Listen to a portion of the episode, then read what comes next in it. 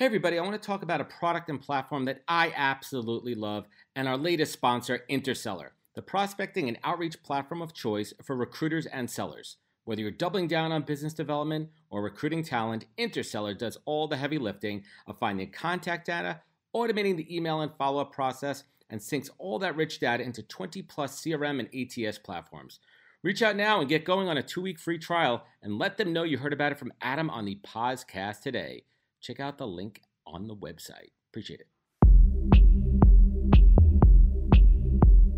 Welcome to the podcast, where we introduce you to incredible humans who share their journeys with the mission to inspire you to harness your own inner tenacity to drive your life and career forward. And now, your host, Adam Posner.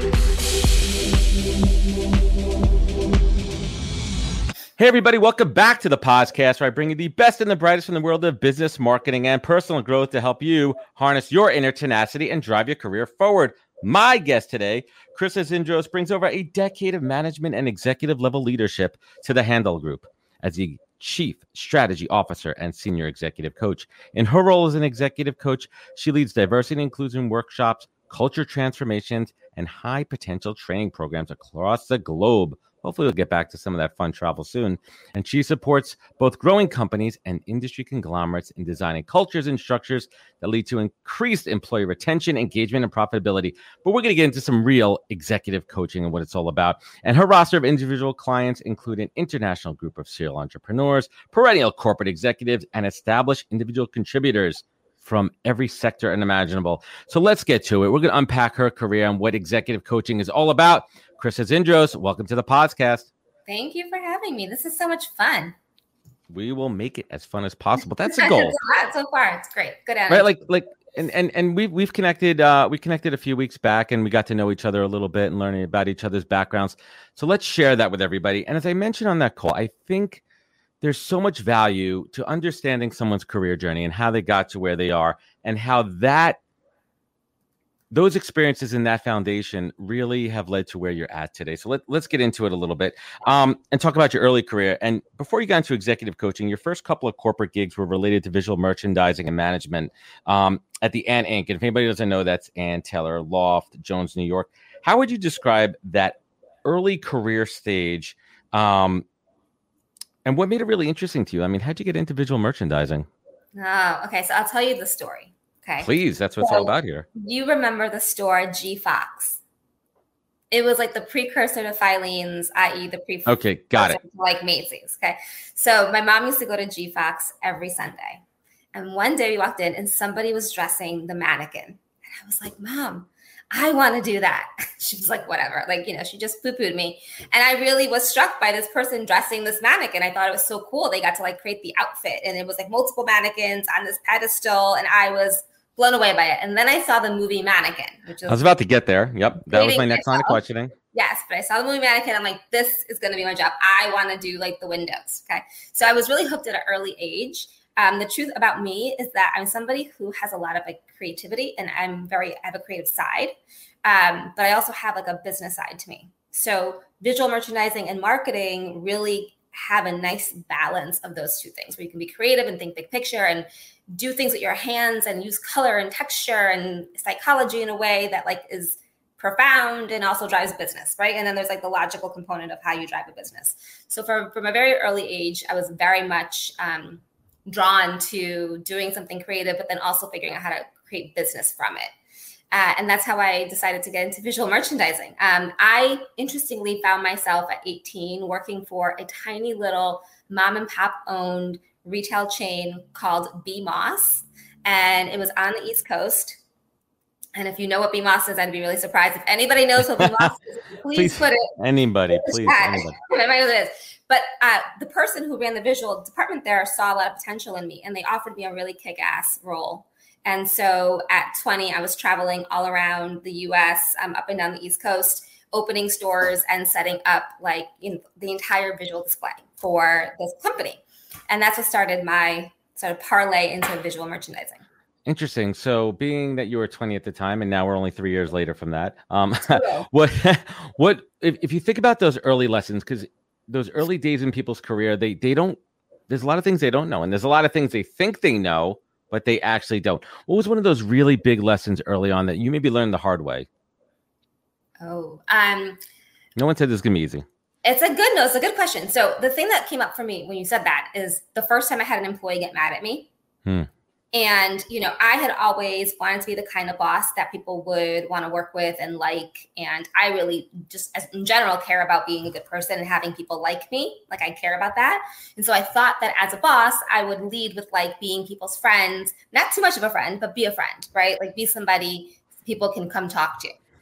And so, it's a balance. Yeah, it's a difficult balance. And what I realized is that when you're a boss, you know, it's really more about getting people to respect you than like you. That matters more. And I didn't learn that lesson till later on. But the very first instance I encountered was um, the situation where somebody who was a manager on my team was really mad at me because mm. I had given them something to do and they felt like I could have done it and they were somewhat jealous. And it was a very immature sort of situation. But it was the first time I got confronted with, like, wait, I thought you were my friend too. Like, I thought we got each other. And then I realized there's actually a difference right? Oh yeah. Just because you're someone's friend, it doesn't actually take place of being their boss and their leader. So you have to, as a leader, maintain this line that is really important to always maintain and never forget about. It's it's tough, right? Because you, you somehow, you know, a lot of people now they become friends with their bosses, they become friends with their coworkers, but then it comes down to business, and a lot of folks have a hard time separating the two and it's a fine line to walk. And we'll, and we'll talk about that a little bit uh, further in detail as we get into the executive coaching. But if i'm not mistaken and correct me if i'm wrong here your introduction to the handel group um, was actually being coached by by someone in their executive leadership program correct? Yeah exactly. Could you walk us through how that how that happened and how your your your mind was blown how your eyes were opened into the into the world of executive coaching? And and i really want to get to like when that light bulb went off moment. Sure yeah. So i actually found coaching begrudgingly I didn't want to do coaching. Um, there was a point in my career where I was really excelling and I was growing, and I had gotten promoted, and I inherited a team of people who happened to be all men and all older than me. And if we can go back a few years, like two, longer than that, this did not go very well. did not go very well and i was intimidated. I didn't know how to really lead the men. They were in a division where i hadn't didn't, i didn't have a lot of experience at the time. I really thought i needed to know everything about what, what my people do in order to support them which is not true but i just didn't know better. And so i confronted this circumstance that should have been a really awesome celebratory time in my career and instead i was paralyzed by fear and anxiety and also failing. I was actually failing at leading this new team and my sort of like decision was I'm going to go quit because I can't do this job. And one of my close colleagues had a coach and she recommended I get a coach to support me. And I was like, who does that? Nobody does that. I don't need to do that. I don't need that. Coach, you know, right. I always joke my family's right. Greek, right? So we just eat and drink our problems. like, I'm not gonna go talk to someone, air my dirty laundry. What are you talking about? Uh, and so she really did twist my arm into getting a coach. And finally, I did a little trial and error. I dated a bunch of different coaches. I found Handel Group, and I actually really fell in love with the style in which I was getting coached, the level of um, direct uh, feedback, how humor was used to get me to laugh at myself, and uh, how honest my coach was about her own experience. So I felt like I was working with somebody who wasn't just preaching, but was also doing the walk. And so that's what really got me hooked. And I never thought I was going to become a coach. This was not something I ever thought I would do. But after working with the coach and realizing the type of impact that they make, I, I was drawn to maybe I can do that in my career as well. So that's what that- that's so, that's so interesting too. There's a couple things I want to unpack on that one. That first and foremost is that moment when you're it's kind of like you're shocked, like you, are experiencing something that you never even thought of in your life. You're like, wait a minute, I could do that, and I might actually enjoy it and have a passion for it. But you were so passionate about visual merchandising. How did you shift? I mean, how did you even shift from saying this is something I've had my heart and mind set on since I was a uh, a kid and watching the mannequins get dressed to switching into executive coaching? Yeah. I mean, yeah. how does that how does that mindset shift happen? Yeah, that's a good question. So I had um, been working with a coach for a couple of years before I decided to train to become a coach. So there was like this was a process. It wasn't thought, overnight. It wasn't like yeah, it wasn't overnight. But what I right. thought would happen when I trained to be a coach is that I would learn a bunch of cool skills that I can use to support me in my career growth in like my real job, as I used to call it. And right. then I would use like my evening hours and my weekends to do what I would consider like pro bono work. Like that's how I that's how I looked at it in my my life at the time. But one of the things that got, became really clear to me is actually visual merchandising slash marketing is not all that different than working with a human, right? Like the nope. same skills apply. Like when I'm working on a brand, it's like, okay, what's the brand mission? What do we want people to say about the brand, feel about the brand?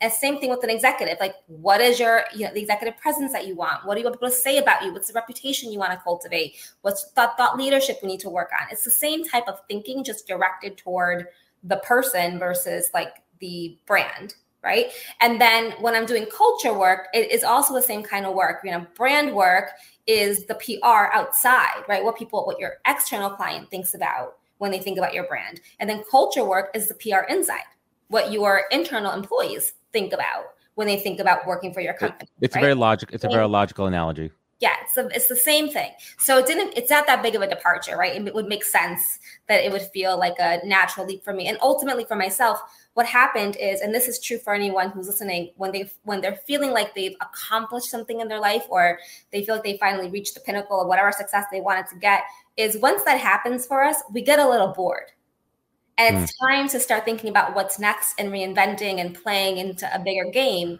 and I was definitely getting a little bit bored in my career and I really didn't want to go any further up. Like I was not really interested in being in management for the next and that's 30 years so. And that's okay and that's okay and I think that a lot of people struggle in their career where it's okay you know you start something at you know in your 20s and by the time you get to your early 30s like maybe I'm just not into it anymore. And it's yeah. okay because listen we all have one life and what's the point of wasting it away? But I want to triple back now kind of doing a double rewind here. You mentioned that it was the style and approach. Tell us a little bit about that style that that really resonated with you and said, you know, I, I maybe I had a perception of what coaching might be, but the way that this coach engaged with me, their their style and their approach, it really it really spoke to you. Tell us a little bit more. Yeah. So I did a couple of different um, types of coaching as I was being arm twisted by my friend to go get a coach. Okay. And most of the coaching that I encountered felt very, um, what I wanted to call cubicle like. It felt very gray, very standard, very in the box. And when I came to Handel Group, the thing that really struck me was how when I met my coach and I said, Hey, I'm here to work on being a better leader, she was like, Great, but tell me about the rest of your life. Hmm. So the process was more holistic and because one of the things we believe as a company and we actually all operate from is if you're happy in your whole life you're the you are the most productive effective employee that you can be. So there was no stone left unturned. And actually what we saw when i started working with my coach is that the same stuff that was tripping me up at work was also tripping me up in my personal life. Interesting. And i was not I was not a great dater. I was actually in a really bad relationship that I was tolerating and pleasing. Like there were parallels, right? And what we got to work on was my personality traits that were getting in the way of my ultimate happiness, my, my, my default, or as we like to call them, negative personality traits that were getting in the way. And that for me was super profound because the minute I can see, oh, I have a trait. So the way we like to define traits in coaching, it's your emotional DNA so everybody has a um, level of emotion that they experience based on the circumstances, whether you're sad, happy, disappointed, you know, proud, frustrated. We all experience different emotions. How they present themselves, how they manifest in you is your trait. So the example I like to give to my clients is, you know, when I'm sad, I'm I look angry. I'm a yeller. Remember, I said my family's Greek, so very loud, a lot of swearing. I'm a yeller. I throw things. I scream at people when I'm sad when my husband's sad, for example, he just is shut down, doesn't say anything, super quiet, introverted. Same emotion, just looks completely different, right? So my personality trait when I'm sad is like comes off as like aggressive, and his comes off as like depressed, right? So it's important to know these traits because how you come off to people is your reputation. Of course. Right. And so I didn't know I had I was having this impact on my direct reports with the type of traits that I was leading from. Yeah, it's interesting because because people always talk about like that separation between like your work life and your work personality and your home life and your your home personality. It's not black and white, in my opinion. Uh, there, there's a lot of crossover. I think that there's a lot of things that we keep to our personal self, our friends. There's a part of us that we keep inside, but recognizing the fact that we're, we're one person and we're not going to really change is, is a is a breakthrough.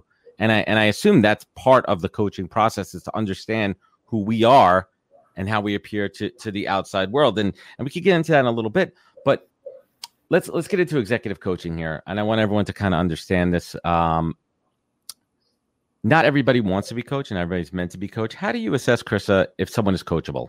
Before we even get into you know what coaching really is, how how do, how do we know? Because like for for you, for example, you were kind of forced into it, where someone said, "Hey, this would be good for you." Like oh, I'm kind of reluctant. Then there's people that come to you um, on their own, and uh, obviously a mix of everything in between. But how do you assess if someone is going to be coachable?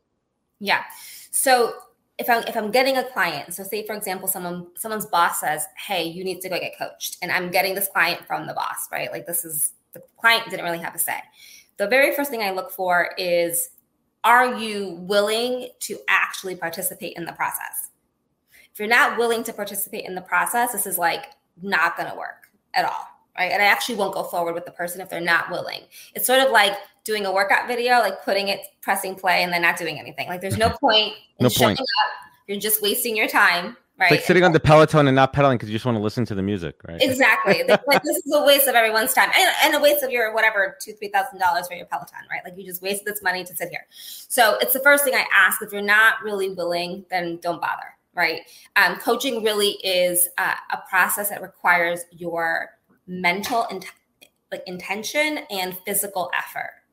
Again, you can come to a coaching call and I can give you all these ahas and we can understand something and mm-hmm. see and see a different perspective. But unless you go actually apply it or act different physically in your real life, it doesn't matter. Nothing's going to change. So you have to be really willing to go do those things. And if you're not willing, it's not a fit for you.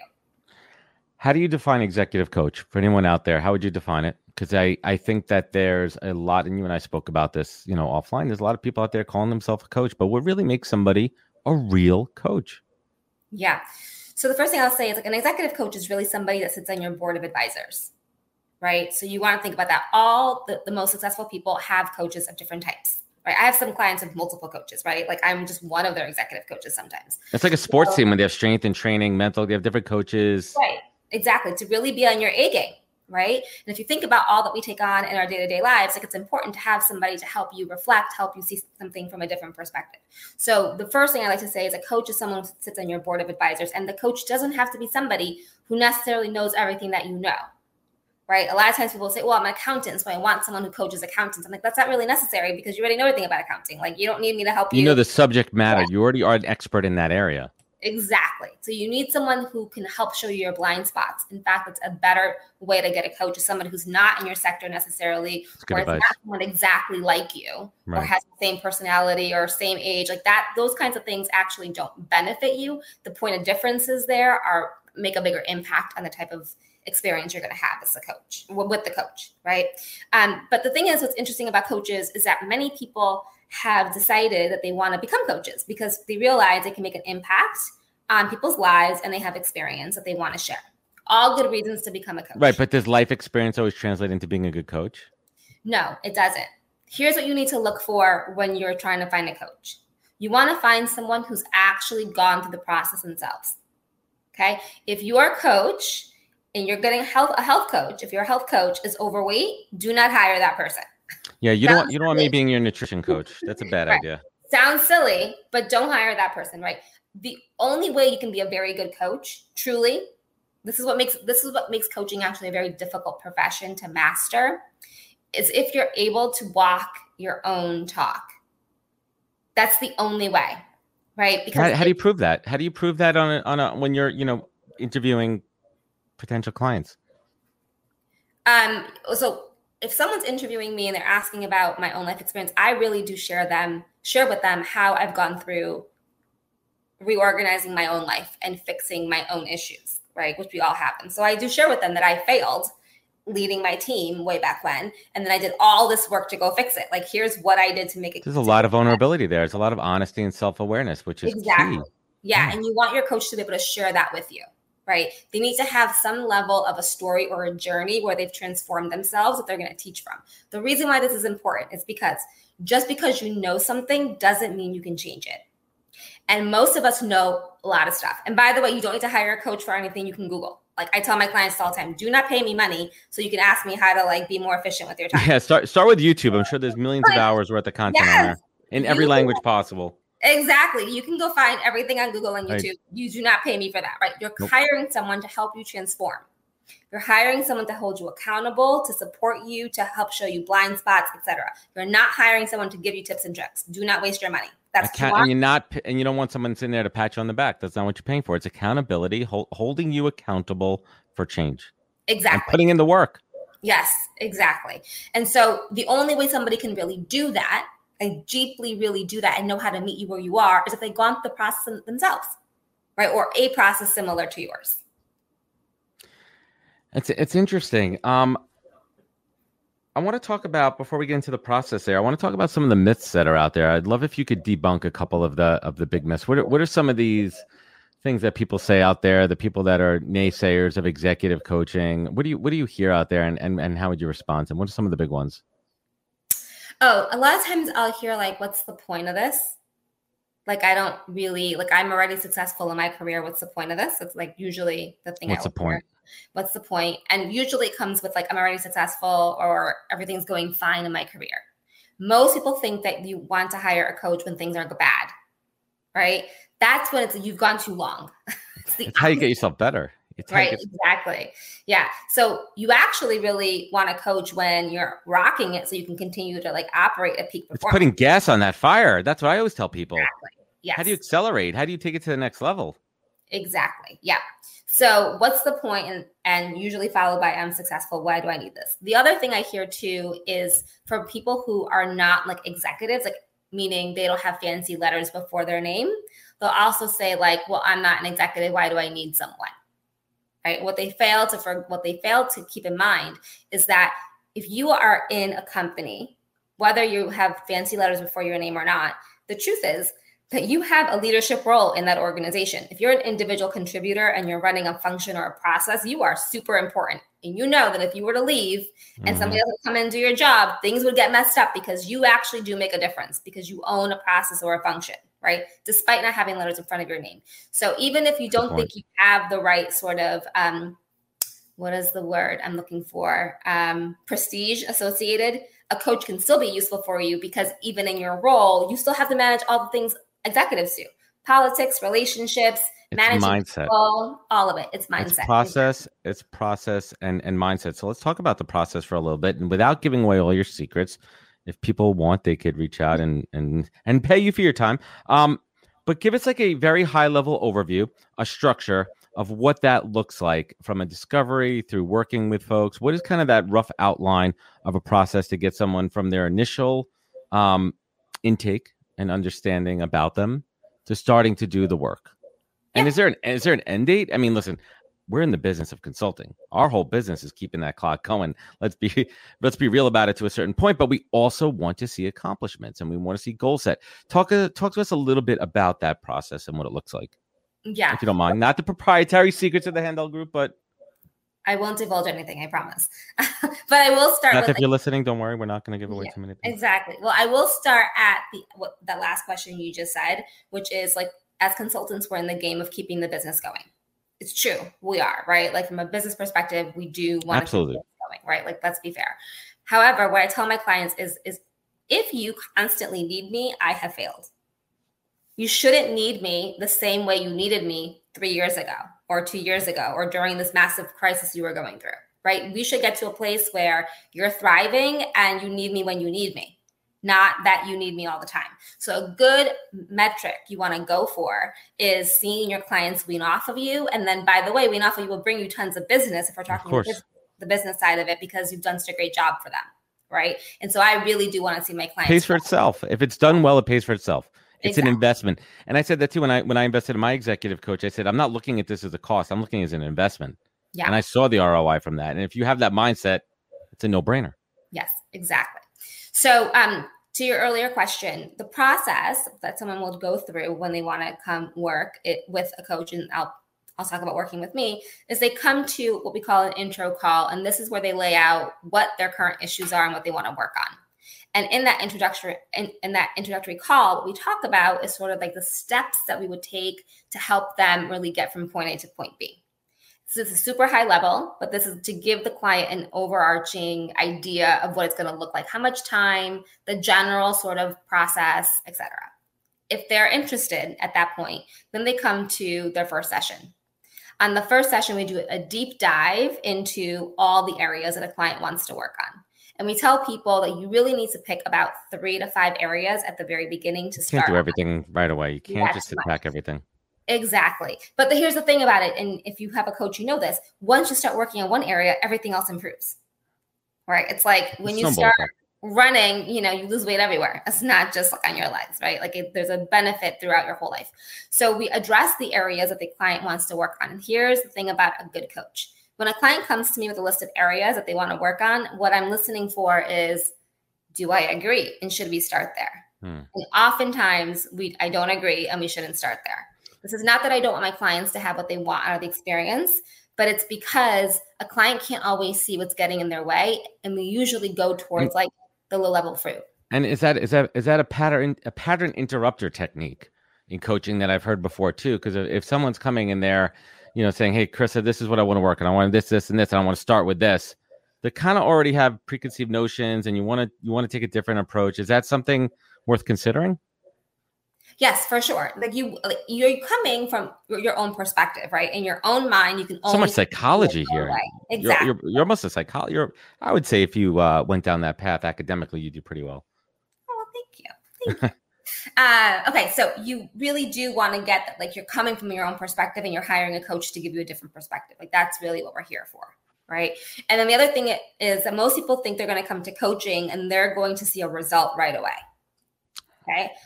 Other big thing if somebody promises you in 30 days, you're going to be different, they're lying. Do not believe them. Okay. The truth is that you can actually cause drastic results in your life rather quickly. And depending on how much effort, as we talked about earlier, physical effort you're going to put in, and then also like mental and like intention you're going to put in something, you can see drastic results quickly. But for most human beings, there's a process you have to go through. You have to put in the work tangible results is not possible. And most coaches hook people on by like promising like 10 days, like lose 20 pounds or whatever it might be. And that's not just, it's just not how it works. And if it does happen in that way, you have to really get smart to the fact that it may not be long lasting right? Because anybody can go do like juice diet and lose 10 pounds by Saturday, but can you maintain that mm. lifestyle is the bigger question. Consistency, it's a mindset, it's a shift. Consistency, exactly. So in, in regards to what happens on this first call, what we really set up is like, okay, what do you want to work on? What are the results? And then my job is to listen in for what are you missing? And then not only what are you missing in terms of what you should be working on, it's like the how we want to go work on it. Because mm-hmm. most people really care about doing the physical things that are going to produce the result. But in coaching, we really do know, and we teach our clients that how you're showing up, how you're being, what we call your emotional and your spiritual integrity. So, spiritual having nothing to do with religion, but more about your value systems and your philosophies that you live by, and your emotional integrity, which is how you're showing up in the world, those personality traits that you're leading from, making sure that those are operating on all the right cylinders so that you can actually start to shift being who you shift being who you currently are to who you need to be in order to get the results that you want. So that's what we're doing on our first session is assessing where our starting point, the results, and then exactly how do we want to navigate to get to how do you how do you how could you tell? I mean, you've been doing this a long time, I think what, 11 years at this point? Yeah. Um how could you tell if someone is is being open and honest and, and authentic and how do you as a coach create the right space for that? Yeah, that's a good question. Um, it's not fun being married to me because I can spot people's bullshit really quickly. oh, I'm married. To, I'm married to one of those too. My, my, my, my, my wife my wife is Russian, so they solve their problems through eating and drinking. Also, we, we oh, I understand Russian. The Greeks and the Russians are very similar from a cultural yes, standpoint. Exactly, we're very loud and a little forceful. Uh, so the truth is that a good coach can read through people's bullshit. Um, most human beings, um, for everybody listening, we leak out what we're trying to hide. We use certain words, we say things with, with a certain inflection, we, you know, our, our, body language changes. Subconscious, of course. We have these types of tells. And a good coach who has a very tuned ear, which is what we're trained to do, can spot it. So what I do when I notice that with a client is I start to ask questions and I start to really try to pull mm, apart like what's probing. the issue. We probe until we get to like what we can go deal with and what people are willing to actually take on the other piece of it is that sometimes I'll just say to a client, like, if you're not ready to deal with it, it's okay. Let's let's just be honest. You don't want to deal with it. and that frees them up to say you know what? I don't want to step away from here. And then we can go to we can go deal with something else that i can actually take on. Interesting. All right so now now we got the initial intake and we start to do the work. How important is is giving someone the homework? And not just to do the work but from a commitment standpoint like to see if they're actually committed to it like do you give a pretty lofty assignment in the beginning to see and test that level of commitment early on is that like a common practice i mean that's what i've heard as a common practice is that what you guys do yeah we definitely do have that like big first assignment to get people's, you know, make sure like a self discovery, some kind of self analysis. Yeah. yeah. exactly. It Values. Also yeah, it also really helps the coach get a quick picture because if you want to go in and start to produce results, because coaches really are um, judged on how fast we can produce something for our client, how quickly we can get them, how fast we can get them to their point B or point C. Mm-hmm. So we need as much information and data up front in order to be able to navigate all that's challenging about a human right? So that first assignment usually is pretty lofty. Sometimes, depending if a client's coming in from an organization like a company where we're already doing a program, it may not, may not be as lofty, but still is a pretty big assignment.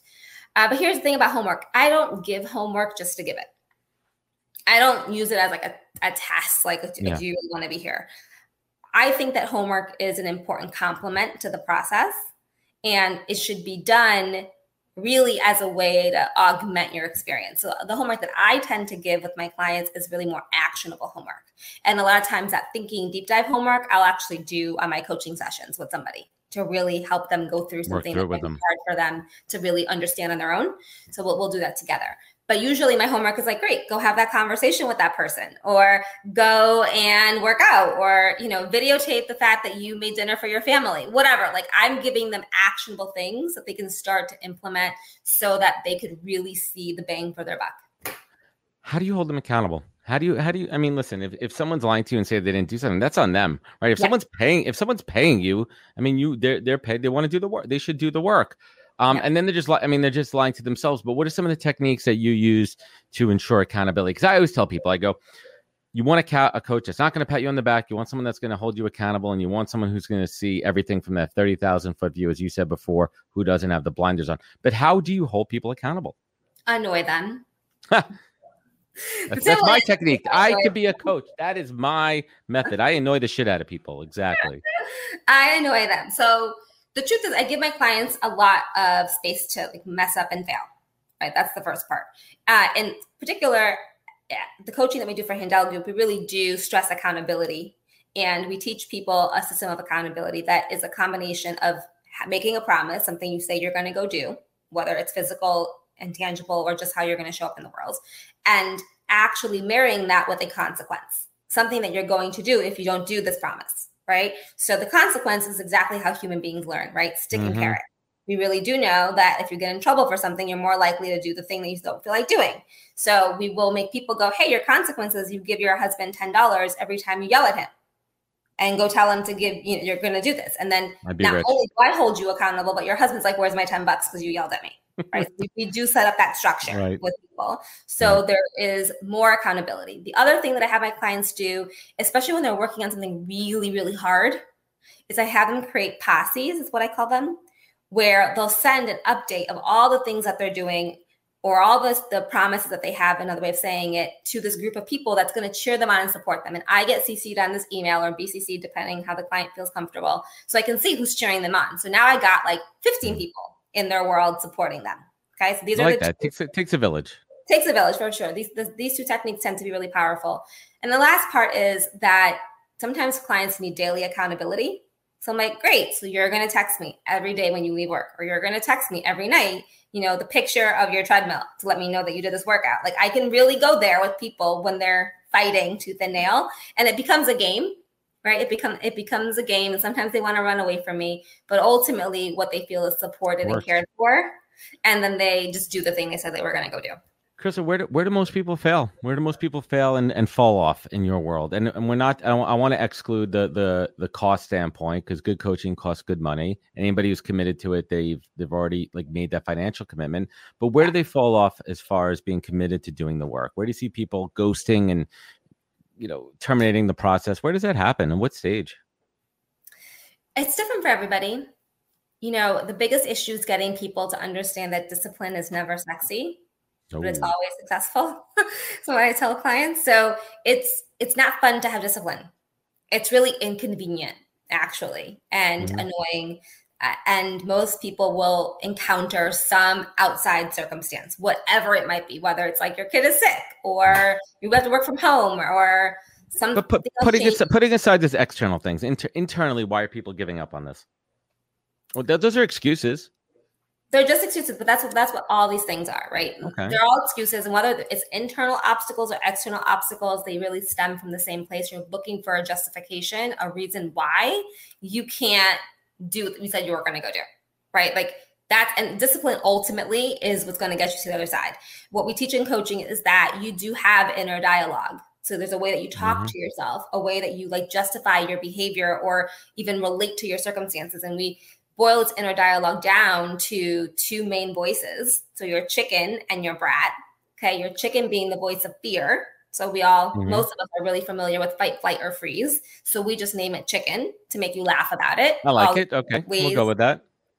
Yeah, chicken, right? So all the different ways that you avoid, all the different ways that you're afraid to fail, mess up, get in trouble, all the ways that you shut down, you know, all the things that we do as humans when we get scared or triggered in some way. Of course. And then brat, which is the voice of resistance where you don't want to, where you don't feel like it, where you're not in the mood, where you're like, why do I have to do this? And so these are the two internal voices that get in our way all the time. And every time you're listening to your chicken or your brat, what I teach my clients is you're only surviving in this area. In the moment. areas where you are thriving and you get the results that you want and you're super happy and you're kicking ass, you're not listening to your chicken and your brat. You know how to shut those voices down and you hear them for what they're worth, right? So if you have a great body, it's because even when you're tired, even when it's raining, you go running, you get up and you go. and even when there's pain, you don't eat. Sorry? Yeah, because you want it. You also you exactly. want it. You're disciplined. Mm-hmm. It's easier to exactly. do the things that you want versus the things no one wants to do the shit they don't want to do. Well, the thing is, what's interesting is we want a lot of things, but we're not willing to work hard for them. Oh, the yeah. the brat really do convince us that like we're too tired and the brat, right? We don't want to, we're too tired, you're not motivated, it's not the right time. Like they really do convince us otherwise.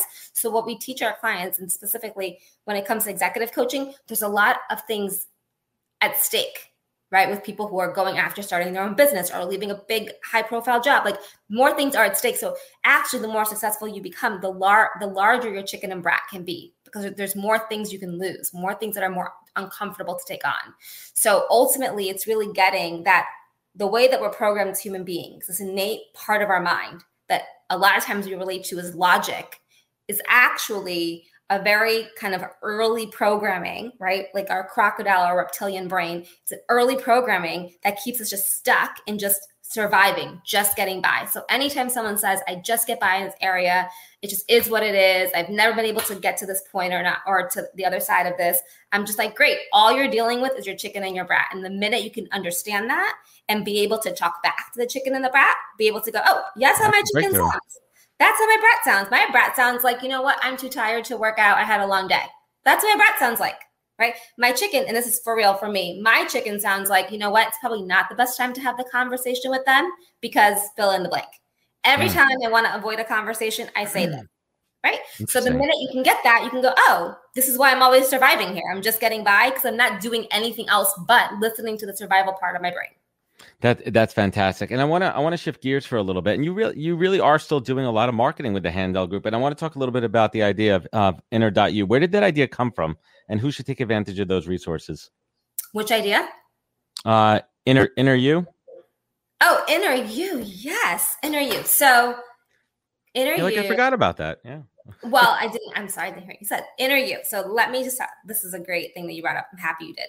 So you mentioned it a couple times you said for your own self that coaching is an investment that you made, right? And it really is. Good coaches do cost a good amount of money. It's true because you, you pay for what you get, right? Yeah, like if if you, yeah, exactly. You pay for what you get in life. Yeah.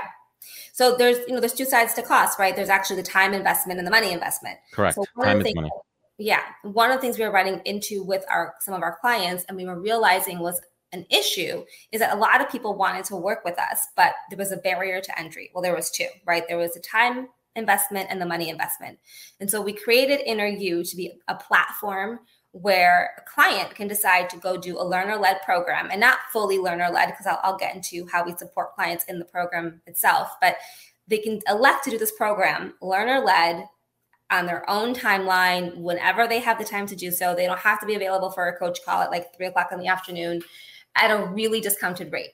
So the program takes somebody through what an executive coaching series, because we have this program that we call Inner You Career, that's the executive coaching program, or a life coaching series would look like, which is Inner You Life, will take you through exactly what you would get with a coach. So they're, mo- they're modules? Modules. Yep. Modules that take Online. you through mm-hmm. everything that you would learn with a coach, all homework assignments, all principles. You even get to hear coach examples. So it's like you're really sitting on a call with the coach and they're teaching you, hi, this is how you leverage this principle. Super That's great. So it's making it accessible for people who have some kind of barrier to entry. Yeah. And they're getting into it. I mean, listen, from a business perspective, it's great because if they get into it, it's kind of like a starter course. They like it. And then when the time and, and financial means are right, they could upgrade to the to the one-on-one coaching. Exactly. Yes. And part of it is for most people is that even if you've done some coaching in the past, you always need a little bit of a touch up like even I do too, right? I've been coaching for a long time. So I still go to some of my colleagues and like, can you coach me? Like, what am I not seeing? Because you can't always right. see something and- on your own. So sometimes just re-listening to something or hearing another example helps you really figure out where you're getting stuck in your own world. So the, go ahead. I'm, I'm sorry, continue. No, no, I, I was just going to say. I mean, it, it's a it's a great entry to the program, but you you hit on something constant self improvement. How often are you being evaluated by other members on your team as far as your coaching effectiveness? It's kind of like when teachers have other teachers sit in on their lesson plans and doing that. Like, how do you keep sharp with your own craft, and how do you stay? How do you ensure that you're delivering your best? Oh, that's a good question. Um, we're kind of always assessed at Handel Group. It never ends. It never ends. So the thing about working for a coaching company is that you're around you're around other coaches all the time. So you're always getting privy to someone else's style, someone techniques. else's insight, someone else's t- techniques. And because of the way Handel Group is set up, we're constantly interacting on group calls where we get to see people in their limelight, right? Like we really get to learn from each other. So it's it's actually quite beautiful. There, like there that. are colleagues that I learn from all the time. I have a colleague, OC, who every time I talk to her, she blows me away. And I'm like, say that again. I'm going to write it down. Or I'm using. Are we, are we recording this? Are we recording this, please? exactly. Yeah. I need to go back and, re- and rewind on that. Yeah, yeah. exactly. So th- that's what makes it great about working in a company where there's other coaches and um, you're really working as a team together. And also, we, when we work on big projects, we work with colleagues. We're not usually only one person on a big project because the truth is, you do need somebody else's perspective to help you navigate a big corporate structure. But also, it's nice to have that varying perspective for people to pick from. I was about to say. I was about to say how how often do you? I mean, does it happen where like you you have an initial candidate uh, client and you're like, you know what? I think OC might be better for you from a personality point. Does it happen a lot? Yes, for sure. There are right? plenty. And, that, and yeah. that shows a that as a as a client that shows a lot. That you're like, hey, listen, I may not be the best for you, but I know who is. Yeah, absolutely. And that's what's also great about being in a company where you have a, a pool of coaches to pick from. You can really get matched up with the right person based on personality or experience or any other preference that might come up. You also speak about, and you're an advocate for women's empowerment. As an executive coach yourself, what do you feel is the most effective way to empower women in, in whatever industry that they're in? Good question. You're hitting me with the good questions. Uh, the first, what I do, I mean, this is my strong suit. I mean, this is what I, have been told I'm, I'm good at, so I got to stick with it, Chrisa. Yes, yes, uh, you are very good at it. So the first thing I will say is like get them coaching, or get them mentorships, or your mentor mentors. One of the things that is changing drastically currently, but has not always been this way, is that 90% of my clients are men. And traditionally, it's because women didn't get a lot of access to some of these additional benefits in companies, and that has drastically changed in the last couple years. But one of the best ways to help women on your team is to get them coaching or get them a mentor, and specifically mentors who look like them or coaches who look like them. It's really important. Representation does matter right? So think about it, there's a lot of male coaches that coach a lot of men. There aren't a lot of women that coach a lot of women, right? It's actually mm. not very common. Um, so you really want to make sure you're supporting people by giving them the access to a resource that can help develop them from all different levels. I love it. That's that's fantastic. And I want to talk a little bit about leadership. I mean, you work with some heavy hitters. You definitely work with some heavy hitters and up and comers as well. What are a couple of those real strong characteristics and traits you see that are real universal in being great leaders? Um, so universal traits. The first one is ability to see themselves. When I get a mm. leader who's like, you know what, I know that I suck at this. like I know that I self awareness not good at that. Exactly. Vulnerability, being humble, and self awareness. They're kind of like the ones that repeat themselves, right? they really are. Pattern here. Yeah, you know, that's what we all need. These are, by the way, really hard traits for and qualities for people to live by. But whenever I see a leader who comes very quickly and very powerfully to say, you know what, this is where I suck.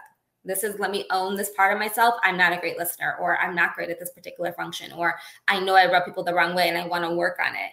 That those are leaders that are successful because they're constantly, you said it earlier, working to improve themselves and they really are able to hear feedback from their people. When I get a leader who's like, I'm great, I'm good at leading people, I feel good about what I do, and they're not able to see any opportunities, that's where I'm just like, ah, you might have some. there might be some blind spots. So the ones that come with right. that humility first and foremost is are usually people who are great leaders. And I don't want to I don't want to um, not underscore humility for a minute because uh, humility is really, really infectious. And leaders who have humility and are able to go sit in front of a room and say, I messed up. I messed up. Accountability.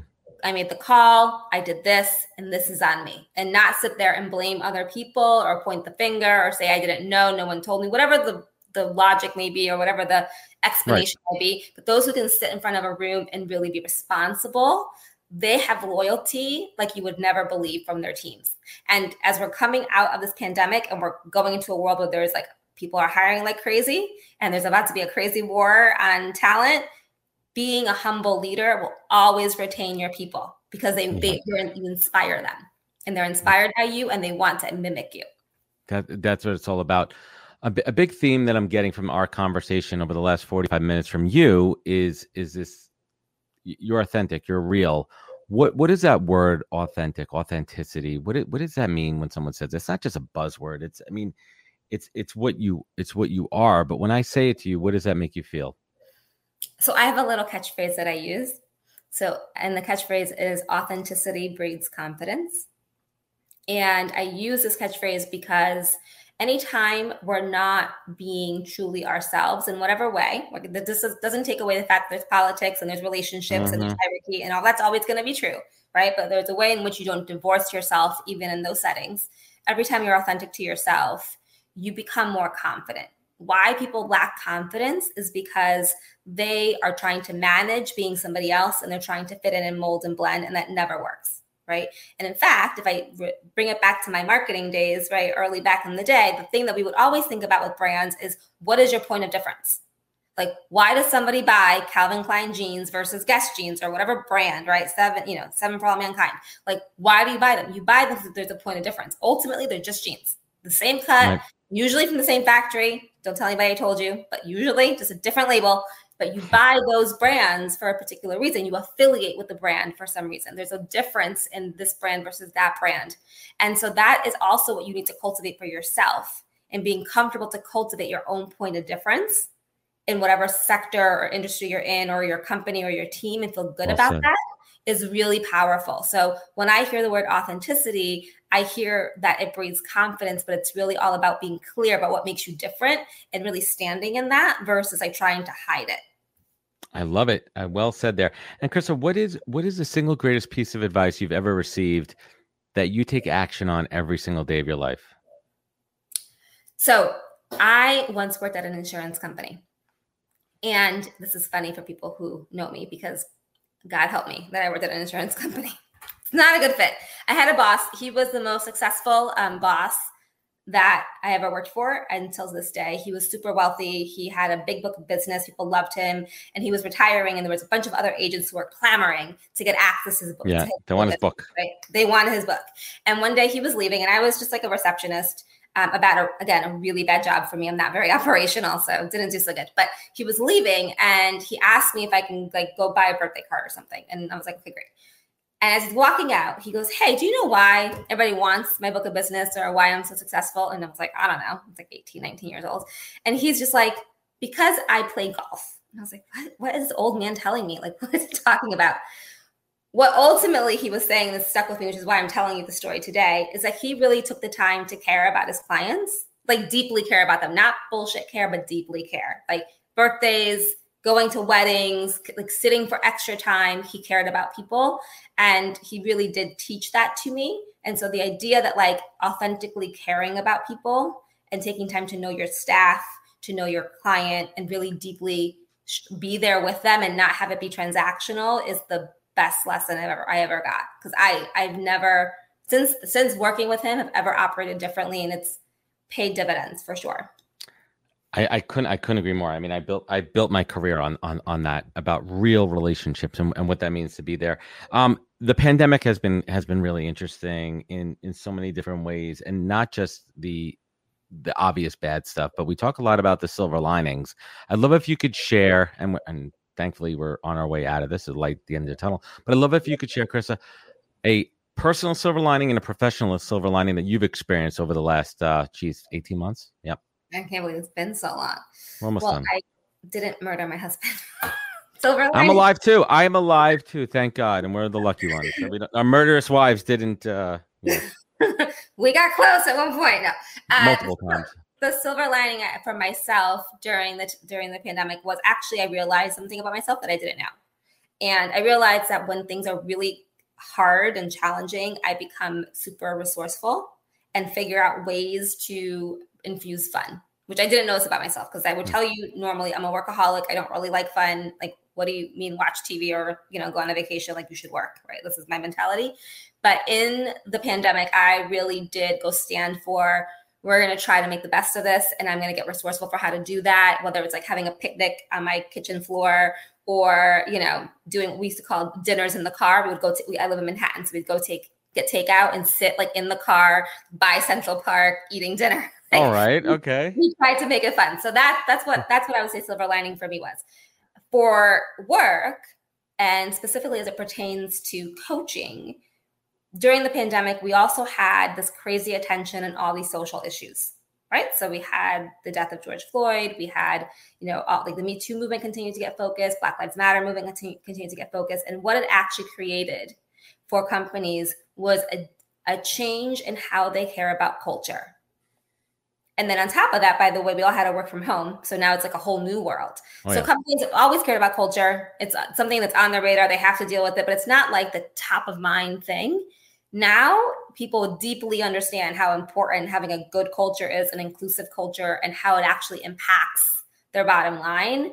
And companies have changed their tune. And that's a massive shift and a great thing to see in my business, but also for the world. Like companies really do cause impact in our day-to-day society so this shift i believe is going to cause um, a lot of great things to come in the next few years because people are investing in the right types of resources for their employees Chrisa what's next for you i mean you plan on staying in executive coaching you know forever is this your forever job you know i think it is my forever job I really am naturally a coach. You know, I was like the little kid who listened to like adult problems and try to solve them. so I've always been this way.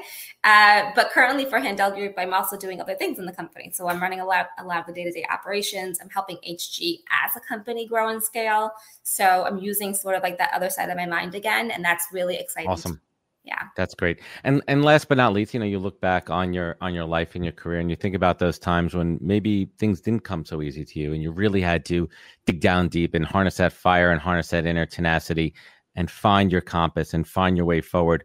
And on the flip side of that when you sit here today and you're just grateful and you want to show gratitude for your success and your career and your life and your family and you have that focus Chrisa Zindros, what is your compass? What is your north star in life Ooh, North Star compass. Okay. Um, for me, it's always been making an impact. This is how, how I like to frame it. Um, I'm definitely somebody. It's even like my love language. Like I don't really care about gifts. I care about like what like um acts of service, like people like contributing to me really matters. So I'm always trying to figure out how I can contribute to other people. So my compass is always how am I going to contribute in the most profound way or in the deepest way or in the best way, whether it's to my client right now or to like a direct report or to a friend. I love it. That's fantastic. Chrisa, thank you so much for joining me on the podcast today. Where could folks find you? Where could they connect with you? Where could they learn more? Oh, awesome. Yes. Okay. So you can find me on LinkedIn at Chrisa Zindros Voice. You can also find me on Instagram. That's where I post a lot of the things that are happening in terms of speaking engagements and other podcasts and things like this. It's at Chrisa Z Boys on Instagram. Please actually follow there because we post a lot of HG's happenings and we offer a ton of free programming and content. Like you don't have to pay for it, it's literally community style. Uh, and so if you're wanting to get like support in your life in any level, definitely follow me and or Handel Group on Instagram. It, there's tons of opportunities to do things for free with us. And then also, you did mention You earlier. And if you're somebody who's been like kind of circling whether or not you should do coaching, I really do recommend Inner You. It definitely will give you everything you need. And if you want to do more, you can, or you can just do You. Like it really is something you can use as your own um, platform. So I recommend that. And you can also find out about Inner You on um, Handel, Group's, Handel Group's Instagram page. And then the last thing that I would say is if you're curious about what would coaching tell you, we have what we call the current reality quiz. This is a hmm. quiz that basically helps assess where you are in your life. Like it's going to give you a rating. Like you rate a four, which is pretty low. Don't be a four, but sometimes it'll give you perspective that like that initial intake that I talked about that we do with clients, right. the quiz allows you to do on your own. So the current reality cool. quiz is a good place to start. So I'm going to do that for fun. Yeah, and I think we're providing the links at the end of this, so go check. Yes, out. everybody, the links will be on the live stream. The links will be in the in the uh, in the podcast notes for everybody checking out the audio version of it. Chris, I want to thank you so much for joining me today. Hang on with me for a moment here as we sign off, and everyone listening at home, if you found value in this show, please pay it forward please leave a review, rating, share with your friends. It goes a long way. You know where you can find more at thepodcast.com. You can follow us on all the social media handles. You know what they are. Remember, take care of each other, look out for one another, and catch us next week for another great episode of the podcast. Wisdom is forever, but for us, it's time to go. Thank you for joining us. Luckily, we'll be back with our next episode soon, jam packed with more incredible humans. Thank you for listening, subscribing, and sharing. To join the conversation, search the Podcast on LinkedIn. And to catch up on past episodes and more info, please visit www.thepodcast.com.